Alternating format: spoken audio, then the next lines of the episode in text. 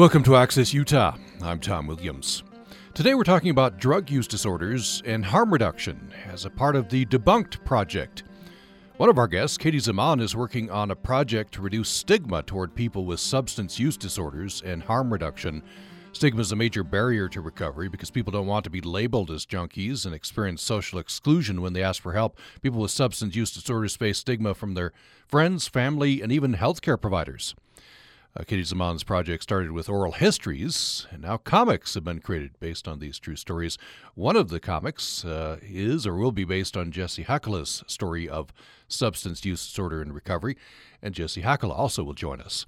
I should mention here, Debunked was created by the Utah State Office of Health Equity and Community Engagement and Tribal and Rural Opioid Initiative, which are housed within the USU Emma Eccles Jones College of Education and Human Services.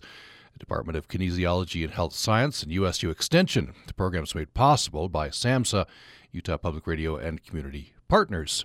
So we welcome in uh, first Katie Zaman. Welcome to the program. Thanks so much, Tom. I'm happy to be here. Good, good to have you with us. And Jesse Hakala, uh, welcome to the program. Thank you so much. Grateful to be here today. Did I get your name right? You did. Hakala, oh, that's right. Oh, okay. Very good. I I was reading a transcript of your interview as part of Katie's project. Um, and uh, I was amused. I've, I've been through this as well before.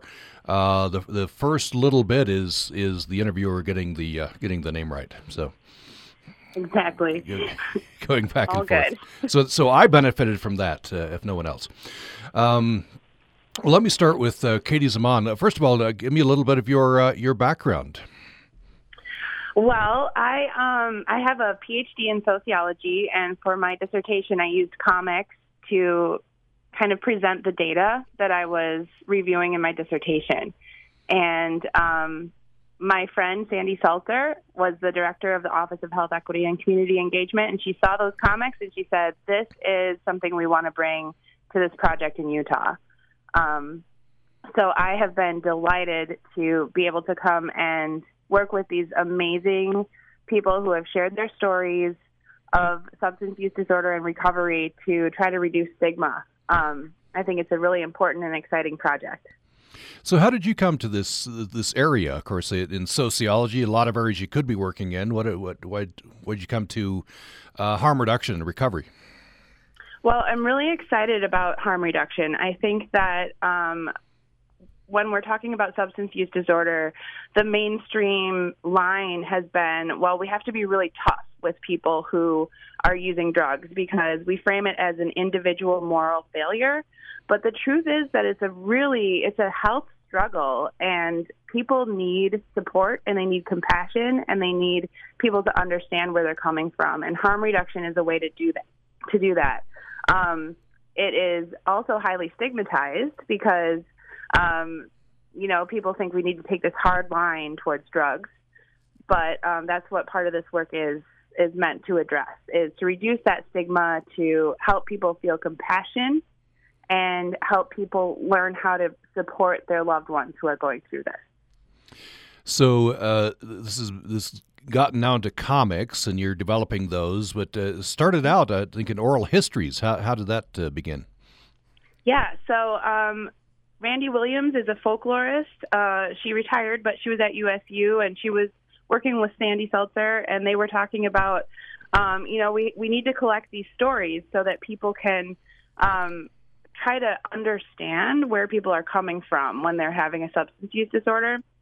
And so they collected all these amazing stories, and they're housed in the library website. And Sandy said, rather than have these, you know, kind of stuck in academia and circulating just among academics, we want to get these out to the general public.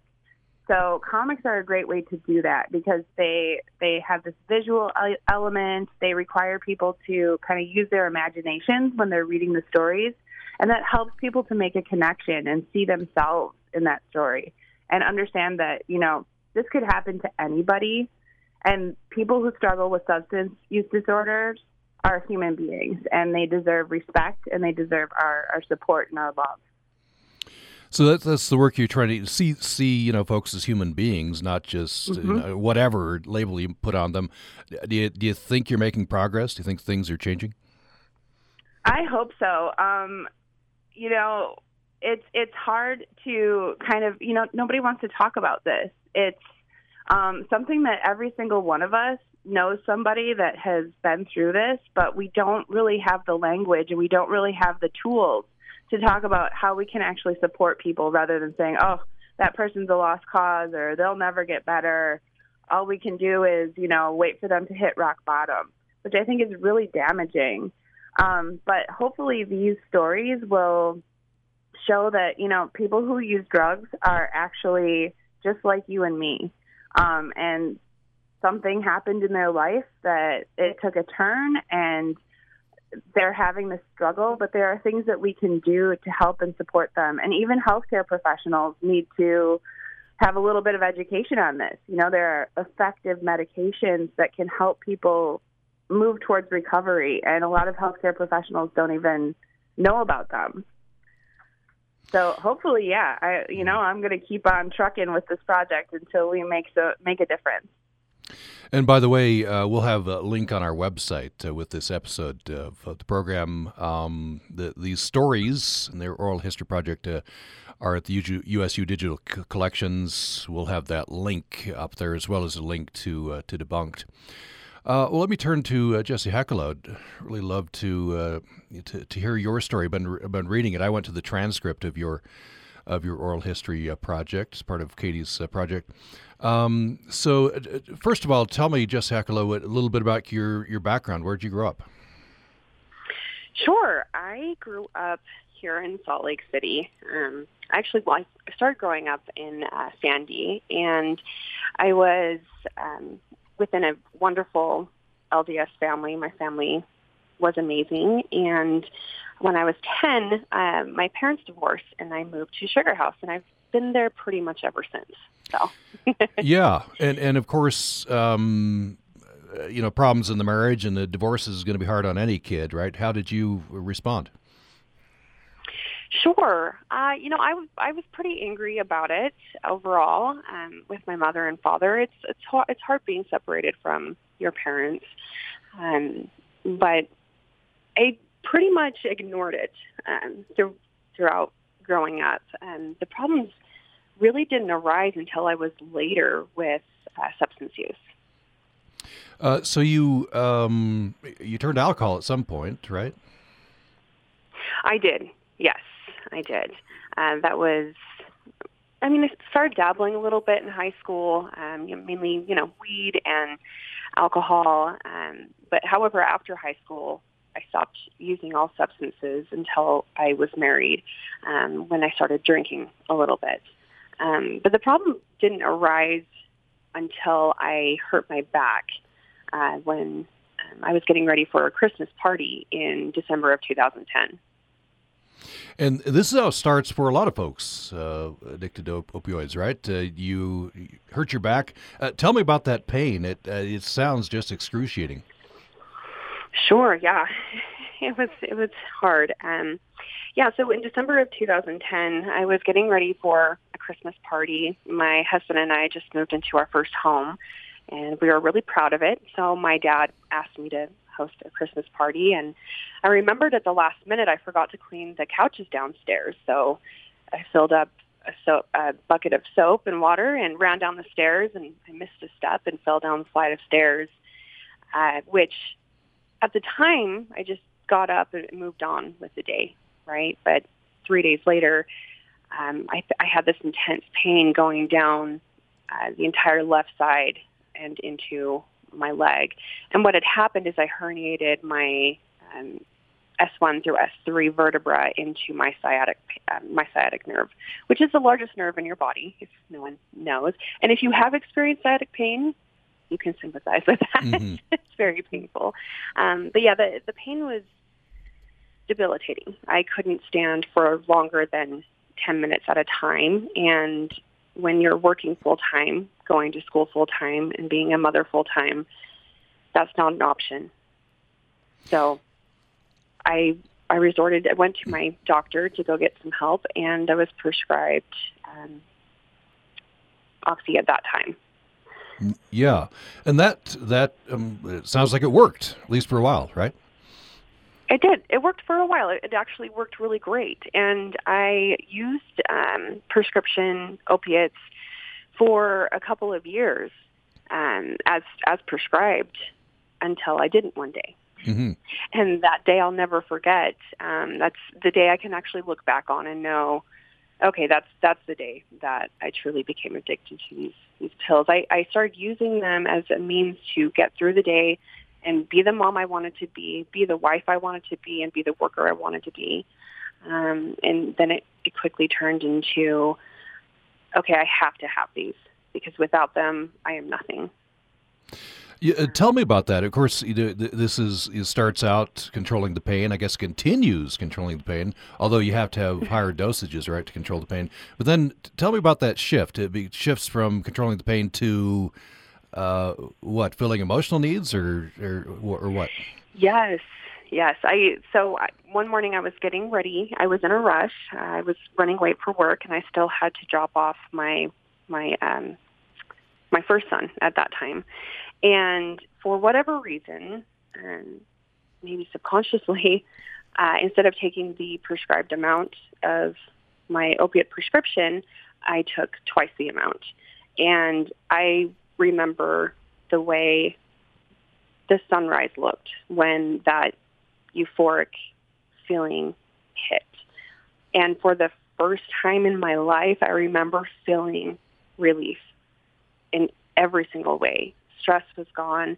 Um, any kind of feeling of inadequacies were gone. I felt I felt good for the first time in my life. I felt like I could breathe freely, um, and that's that's when I found out. Oh, hey, if you if you take just a little more, you can feel this good, and life can be be happy. Um, and that's that's the moment everything shifted away from just taking it as prescribed. You you say you went to uh, rehab, but but you also say you manipulated the situation at rehab. Tell me about that. I did, yeah. So years after that that um, initial, I guess, yeah, hi. Um, there was a situation in which um, I embarrassed my family greatly and ruined my son's birthday party. So the the next morning I had what's called an emotional hangover and I was I was desperate and I felt alone. I didn't know what to do. So I entered my first treatment center. Now, when I entered this treatment center, looking back, I entered it not for myself. I entered it for my two children uh, and my husband and my family. I wanted to you know, I wanted to be the good mother and the good wife and I felt the only way I could would help could help is go go to rehab. So yeah, I did go to rehab, but within the first week of being there, I I heard about um, a prescription called Suboxone, which I want to be clear, Suboxone is a wonderful medicated assisted treatment um, that helps many people um, overcome their their opiate addiction. Uh, but at that time, my head was not in the right space. So because I heard there was an opiate in it, I did tell them I was in pain, which at that time I, I wasn't in too much pain, still a little, but not not not a lot. Um, so I I got on Suboxone and used that as a crutch throughout my treatment. Um, when I did graduate treatment, within a week, I had taken all of the Suboxone that they had given me. Yeah, that's just uh, tell me a little bit. Well, let's let's backtrack. Tell me a little bit more about that morning after the your son's fifth uh, birthday uh, party. That's that's you, that's got to be. You describe pain, you know, emotional pain. See, seeing people's reaction to you, and I, I, think you didn't remember some of what had happened the night before. Right, I didn't. Um, leading up to leading up to this event, um, I, I had my second son in between this time, uh, and after I had my second son, I had and went through the worst postpartum depression to the point where I, I would look at my youngest son and think somehow he wasn't mine. And the shame that that brought of not feeling connected to my own child just pummeled me um, into a further addiction. Um, where I was just abusing more and more. Um, with with addiction, I mean, things just get out of control pretty quickly, um, and they always it always escalates. Nothing is ever it's never enough. Nothing's enough. So keep seeking more. Um, so on on the uh, day of my son's fifth birthday party, I was pretty nervous. We we had a bunch of um, of my husband's uh, coworkers coming over, and I wanted to make everything perfect because I wanted to be the perfect mom. Um, so I I took pills and drank on it and blacked out. I don't remember what had happened, uh, but apparently I, I I kicked my mother-in-law out. I tried to to fight her. Um, I lost all control, and when I woke up in the morning and was told how I acted and told how I had ruined my son's fifth birthday party, I came to this moment where I I didn't have any control anymore. I didn't know what to do. I was so ashamed. I didn't want to. I didn't even want to live at that point um, because of the just the emotional damage and and physical pain throughout the years and emotional pain. I couldn't I couldn't get on top of why things were so horrible and I just I wanted it to end. So that's when I went to my first treatment center. Mm-hmm. By the way, during that pregnancy, your second pregnancy, uh, you with one little bobble, you were you were clean. You were concerned about your son, right? And uh, wanted to do your best for him. Yes, yes. I well, I, I was. I did stop using opiates, um, but with addiction, there comes a piece of insanity. Um, I wanted my son to be healthy, so I did stop using opiates. But there was a time in my pregnancy where I did take an entire prescription within a couple of days. Um, again, that was more for me to escape my emotional pain at that point. Um, I only did that once through my pregnancy, but there's so many women out there that that also experience the same thing, um, and uh, just goes again to show the insanity of of the addiction. I love my sons with my whole heart. Um, but when you are dependent on a substance, you will do anything to get it. It's it's like breathing air sometimes. Well, another illustration of that is uh, very impactful. You you realized, well, this pregnancy is going to have to come by uh, the the birth is going to have to come by C-section, right? Because of your first pregnancy, and uh, and that's C-section is going to come with a prescription of uh, painkillers. Yes, and to be quite honest, throughout that pregnancy, it was a it was a pretty hard pregnancy. But I knew in the back of my head, as soon as I have my son, I'll be able to get my pills again. I'll be able to uh, maintain, and I'll, I'll be able to be okay again because mm-hmm. I I didn't feel okay within myself emotionally without them at that point. Yeah. Well, I want to turn back to Katie Zaman, and then we'll take a break and we'll come back and resume uh, Jesse Hakala's uh, story. Um, Katie Zaman, you've you know you've collected a lot of oral histories uh, doing uh, comics. Um, I imagine there are elements of Jesse's story that are that are pretty common among among the folks you've talked to. Absolutely, yes. Um, and what Jesse was just describing with her pregnancy, this is something that's really, really common. Um, a lot of people quit cold turkey, and that's really hard to do when they find out that they're pregnant. Um, and they do it for the health of their their children. But then what happens is once the baby is born, um, there's a really high rate of overdose because uh, they've gone off the opioids. They have their tolerance has decreased, and then they pick it up again.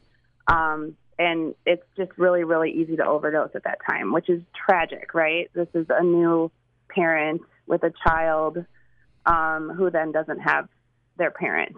Um, so this is extremely common, and it's you know Jesse is so similar to me in so many ways. Like this could have been me if I had fallen down the steps and hurt my back. Like this could have been me. It could have been so many people that I know, and that's the point that I I hope that these comics get across that you know this could be any one of us or any any one of our family members that we love.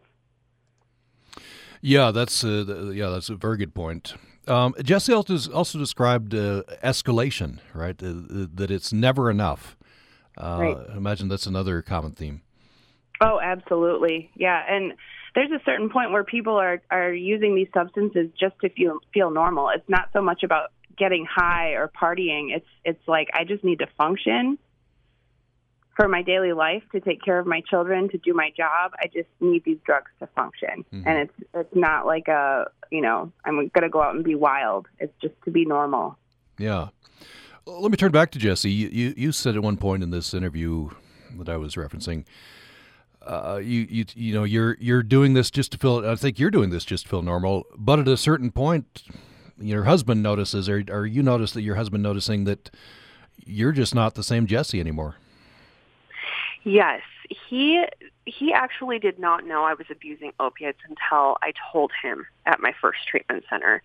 Um, I, I hid I hid the fact that I was abusing opiates because I was so ashamed. I mean, I was raised in Utah with an amazing LDS family whom I love with my whole heart. And I, I wanted to be the good wife. I wanted to be the amazing mother. I, you know, I wanted to be the perfect wife and mother. That was every, growing up. That's all I wanted. Um, so, and having to admit that I was abusing a substance in order to help me get by when other people seem to have no problem in life, it was really hard. Um, and I, I kept it secret for years. I mean, I kept it secret from my family. Um, no one, no one knew. Now he knew I was drinking because what what would happen is I would I would eat my prescription within days of getting it, and to tide me over until I could get my next prescription, I would drink. So he thought it was the drinking that was the problem, when really uh, the underlying the real, like I want to call it the demon in the house, was was the abuse to the opiate prescription. So that's interesting. You uh, he knew about the drinking but you were you were hiding the you know the opioid addiction. Uh, you know, neither. I, I assume that he would view neither as great, right? But but you felt that he would, uh, I guess, see the opioid as a more serious thing. Oh yes, yes. And because of the amount that I was abusing at that time, uh, I was I was scared. Well, I was scared that I'd be turned out of my family. Mm. You know, which mm-hmm ended up happening anyway. However, um, I, I was scared that I I would be shamed and um, treated as less and not loved.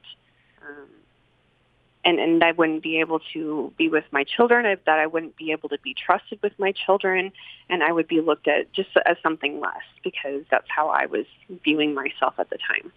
So mm-hmm. I kept it secret, hidden, locked away as, as for long as I possibly could. So, Katie Zaman, this is uh, you know, this fear of being kicked out of the family. Uh, I guess that'd be an extreme form of stigma, right? But there's mm-hmm. uh, a broad range of these, but but still, uh, that's what you're working on, right? Stigma is a barrier. Absolutely, it. This is the crux of what we're trying to address with these stories. Um, when you're once you get labeled a junkie or an addict, there's a whole bunch of social baggage that comes along with those labels and a whole set of um, perceived actions that people think they're supposed to take, like letting people hit rock bottom and not enabling them and tough love. And that's scary. That's social exclusion. And you lose those connections that you need so much in order to move towards recovery.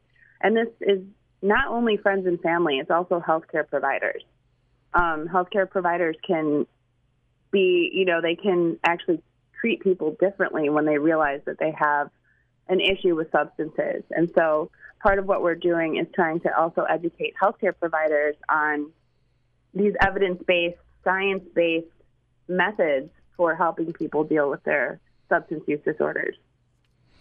Well, we're overdue for a break. Let's do that now. We'll, take a break. Uh, we're talking about drug use disorders and harm reduction as part of the Debunked Project. And uh, Katie Zaman is with us. She's working on a project to reduce stigma toward people with substance use disorders and harm reduction that uh, takes form of oral histories and uh, now comics. Um, and we also have with us uh, Jessie Hakala, uh, who is telling us her story of uh, substance use disorder and recovery. We'll get into the the recovery when we come back. Um, we'll take a break and we'll be right back.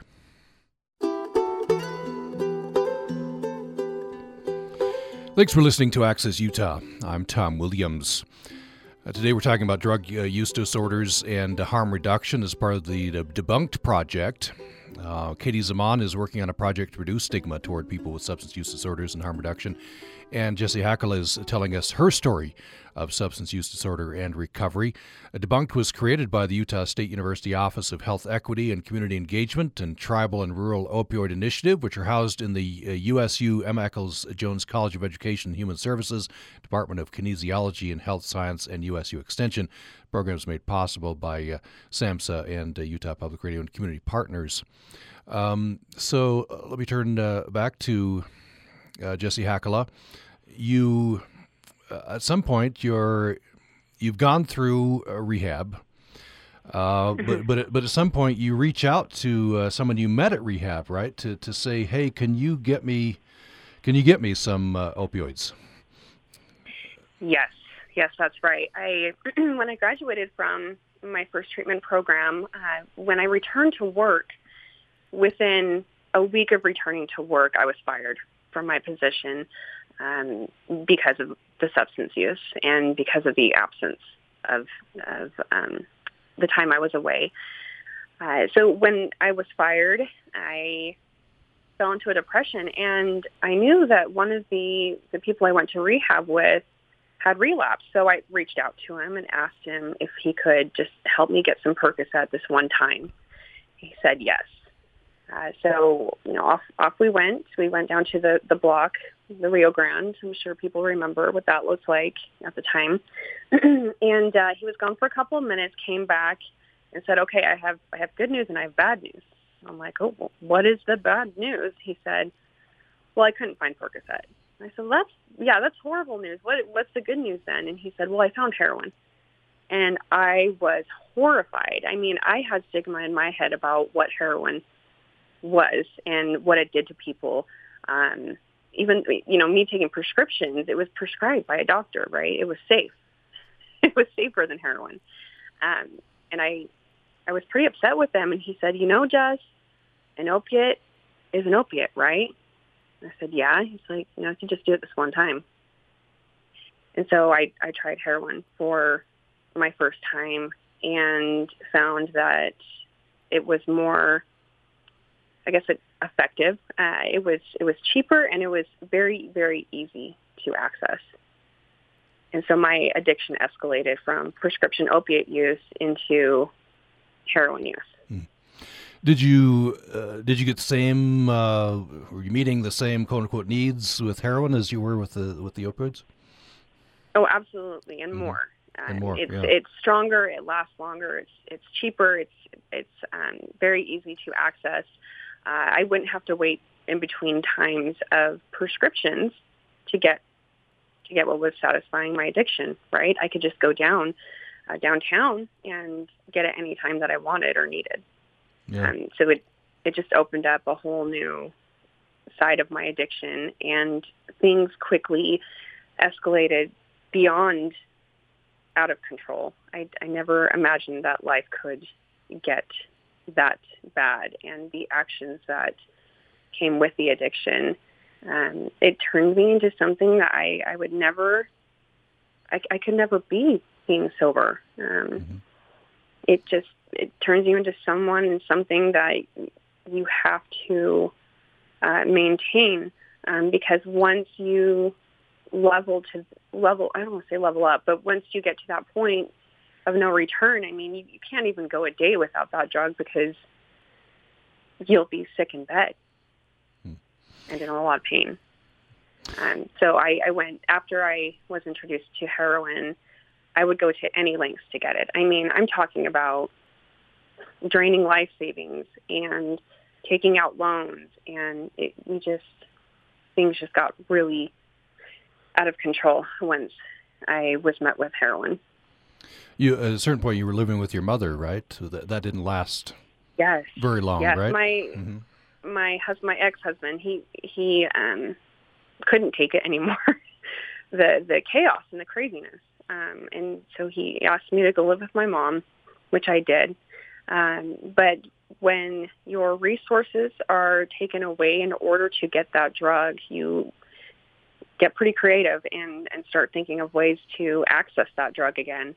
Um, so I did what I never, ever would imagine doing to my mom. Um, I found her checkbook and started writing checks to myself in the amount of $25 each uh, in order to get well. Because at that time, my addiction was so high, I wasn't, I wasn't doing the drug to feel relief from from my emotional pain in life. I was doing it just to stay well, so I wasn't sick all of the time. So I was just maintaining wellness at that point.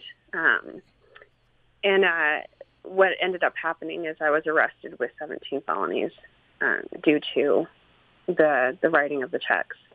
Um, and from there, I, you know, my mom had to do what she had to do. She didn't know what else to do, so she she kicked me out of the house. And for the first time, I found myself homeless. That was the first time. Um, the, the, first time. At that point. So yeah. Uh, yeah. Mm-hmm. Yeah. Yeah. Um, at that point, I thought I'd hit, you know, as people call it, the rock bottom. Um, but your rock bottom, there's no such thing as rock bottom. There really isn't an addiction. You can keep digging as far as you want. Um, I, I felt at that time that I was completely ready to stop, but I didn't know how. Um, so I reached out to my friend who lived out in Utah County and thought, well, maybe if I move away from Salt Lake City, I can get clean. Um, and when I moved out there, I started a an outpatient drug program, which was amazing. Pamari, thank you. Um, and I was started on medicated assisted treatment against Suboxone, but this time it was a little different because I actually wanted it uh, for myself. So um, I was out there for a bit, but uh, the thing is, when you take away the drug, that's only half, of, not even half the equation. It's a very complex situation, but um, when you take away the drug, there's still that emotional piece, that mental, physical, emotional piece that you need to address. And I thought, you know, if I can just not use the drug, then I'll be okay. Um, that I wasn't actually working on myself. And I met someone in Utah County that I relapsed, eventually relapsed with, and he showed me a new level of addiction, which was IV IV use. Hmm. Um, from there, uh, things quickly spun out of control. So this is a six-week time frame that I'll talk about briefly. Uh, from the day that I was introduced to IV use, it took six weeks for the following to happen. Um, my husband and I got into, into, an altercation. The cops were called. I was charged with uh, domestic violence.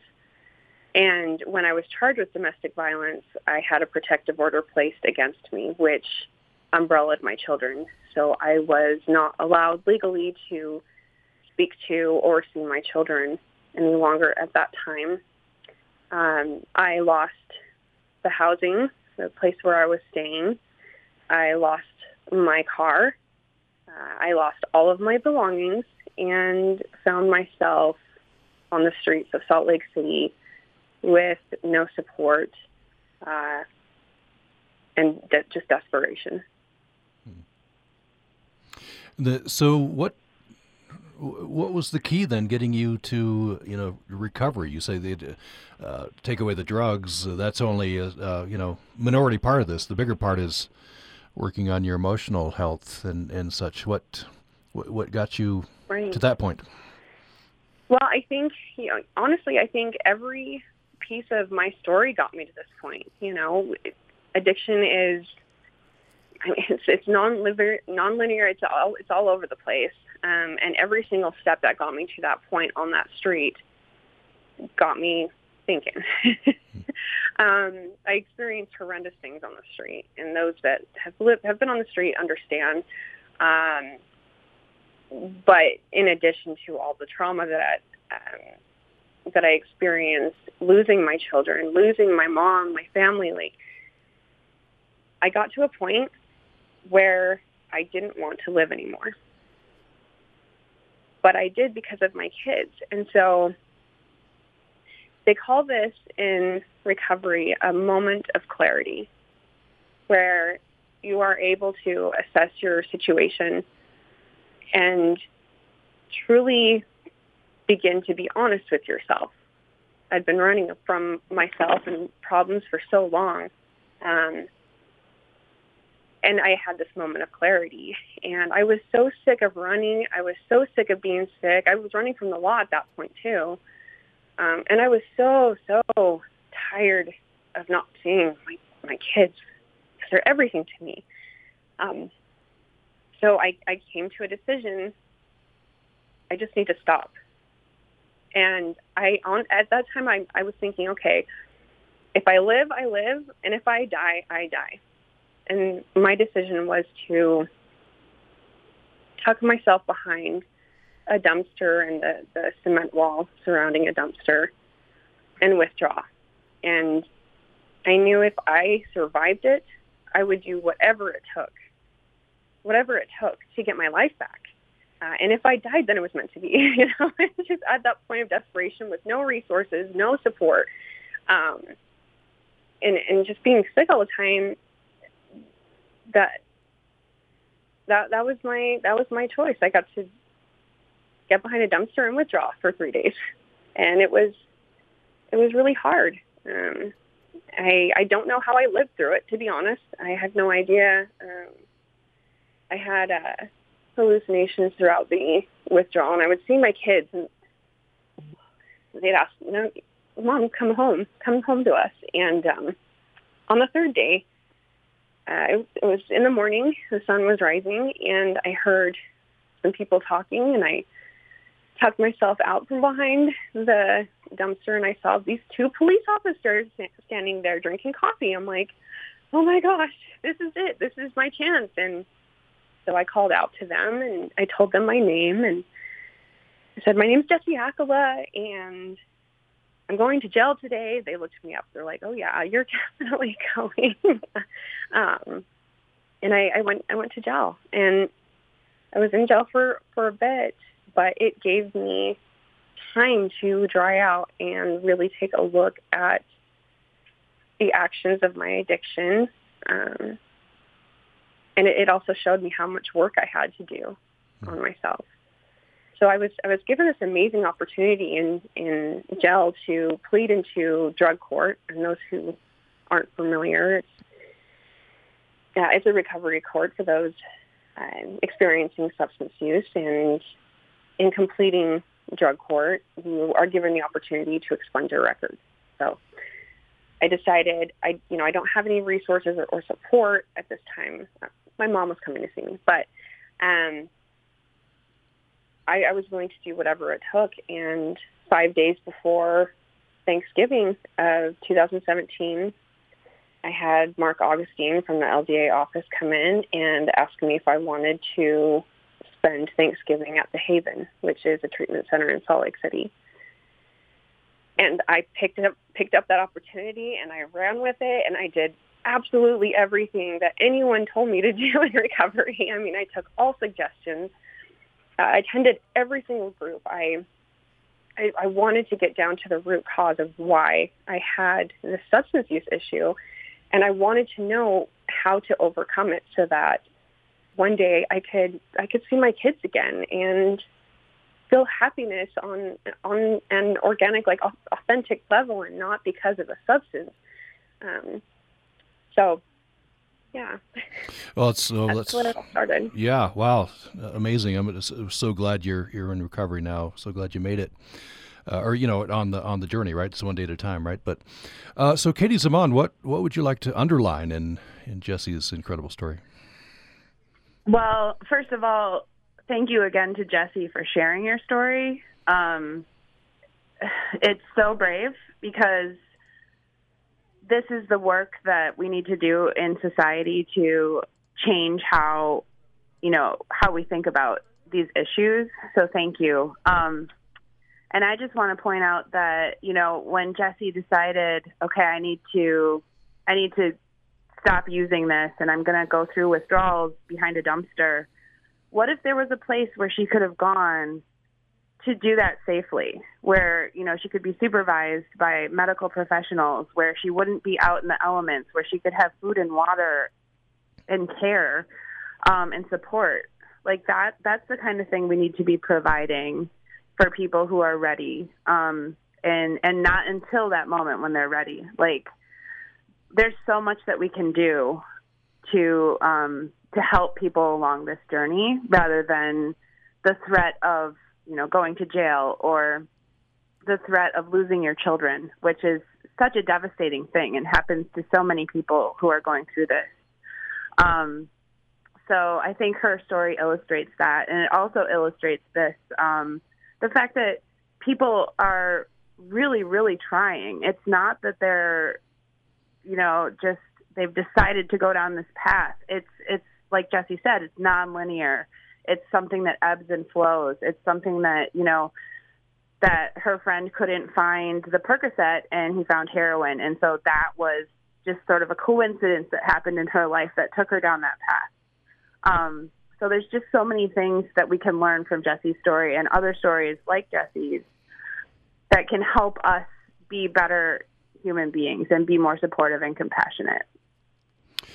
Uh, if you just joined us, uh, we're talking with Katie Zaman, um, who is uh, working on a project to reduce stigma for those with uh, substance use disorders, and uh, Jesse Hakala. We've heard her, uh, at least parts of her story of substance use disorder and recovery. So, Katie Zaman, you're developing these these comics, um, and you say that comics can help with stigma reduction through a process called contact intervention. Tell us briefly about that. Yeah, so um, there has been some research done on this that you know, when we hold stigmatizing beliefs about a group of people, one thing that helps to reduce those stigmatized beliefs is contact intervention, which is exposing ourselves to members of that stigmatized group. So for most of us, um, that's we don't go, we don't it cross circles with with people in this group, and if we do, we might not even know it because of the stigma, right? Like people don't walk up to you and say, "Hey, my name is Jesse. Uh, I have a substance use disorder. Do you want to talk about it?" Um, it's something that we actually it's kind of taboo. So one way to get that contact intervention is these comics. Um, so by reading these stories and seeing human faces in the visuals and having to use your imagination to fill in the details, it helps us to connect on a human level with these stories and understand on a human level what it's like to go through um, a substance use disorder and all of the really difficult things that accompany that experience. So, um, and it also can help us if we are reading these comics, for example, in a in a book group. So each of the comics will have a list of discussion questions at the end that will help people to think about those stigmatizing beliefs and those prejudices that they that they're holding and really think, oh, is that the right way to be thinking about this or is there another way to think about this? And is withholding my love and support the the best thing I can do to help my loved one, or is there another alternative? Um, so those are two ways that these comics, I hope, will help to reduce stigma just one by one. Um, Jesse, I we don't have about a minute left here, but um, I'm all through this discussion. I've been thinking about uh, how we see of people with uh, substance use disorders, right, or, or people with mental illness, or whatever it might be. Um, it, it, sometimes we we we see you through through that label, right, through that prism. When I'm sure you're, you know, obviously seeing yourself as you, right? So there's Jesse, but but also all these problems you're experiencing. Uh, so so how do you resolve that within yourself? That's a great question. it takes a lot of work, a lot of work, a lot of time, therapy. I mean, my my intervention was very complex because my my problem was very complex. Um, but it's a daily practice. It really is a daily practice of how to begin to love and forgive yourself because there's so much um, pain from the past that occurs with active addiction and so having a community of support is absolutely essential. Having that connection with other people that have gone through uh, similar experiences, along with you know professional help, um, getting a therapist, going to groups, uh, going you know whatever that looks like for you, your 12-step meetings, um, but really that that connection piece helps keep me uh, and help remind me that I'm not a bad person. I'm not defined by my past. I'm defined by my actions that I do every single day uh, and, and here forward. Um, and I'm just I'm so grateful that I that I did I was given the opportunity of intervention. As many people out there are not given the opportunity and they don't have the resources uh, necessary in order uh, to be to be successful. So um, yeah, it, re- recovery is it's complex, um, but having the support, especially with your family and loved ones, uh, as well as the community surrounding you at all times, is vital. Uh, just 30 seconds, but I'd, I'd, love to get your very brief thoughts on this, Katie Zaman. How, how do we see these uh, folks as as them, right, and not through the labels? Yeah, well, it's just like if somebody has diabetes or cancer, that we don't see them only as that that condition. They are a, a whole human. And Jesse, look her up. Like Google Jesse. She has done some incredible work in Utah to serve the community of people who have substance use disorders, and she's using her experiences and her life to make things better for people. And that's who she is. She's an amazing mother, an amazing friend, an amazing person and um, her substance use disorder is just a small part of her life experiences. Well, thank you both to to, to you for sharing uh, with us on Access Utah, and thanks for all the good that you do. Uh, just at the very end here, I want to mention this. You had emphasized this in the notes, so we won't have time to talk about it. But uh, Jessie's best friend uh, passed away recently, Evan Fields. Uh, he and Mindy mm-hmm. Vincent brought harm reduction uh, to Utah he was instrumental in reforming Family Recovery Court. And Jesse's comic, uh, you're doing a comic on Jesse's story, will be dedicated to Evan. Just wanted to mention that at the end. Well, this program has been part of the Debunked Project. We've been talking with Katie Zaman. Thank you so much for joining us. Thank you so much. And, uh, and Jessie Hakala, thank you so much. And thanks everyone Thank for listening to the program today. We'll go out with an interview I recorded recently with uh, Craig Jessup, uh, who's music director of the American Festival Chorus and Orchestra. Well, uh, some exciting things coming up uh, this weekend. Uh, you've got um, music of Duruflé and Jongen, um, and featuring the organ. That's correct. This this year, our uh, c- concert, the spring concert, is part of the Campbell Organ Festival, and it's one of three events uh, that we're doing. The first one was an organ recital uh, this past weekend featuring Dr. Richard Elliott, principal organist of the Salt Lake Tabernacle.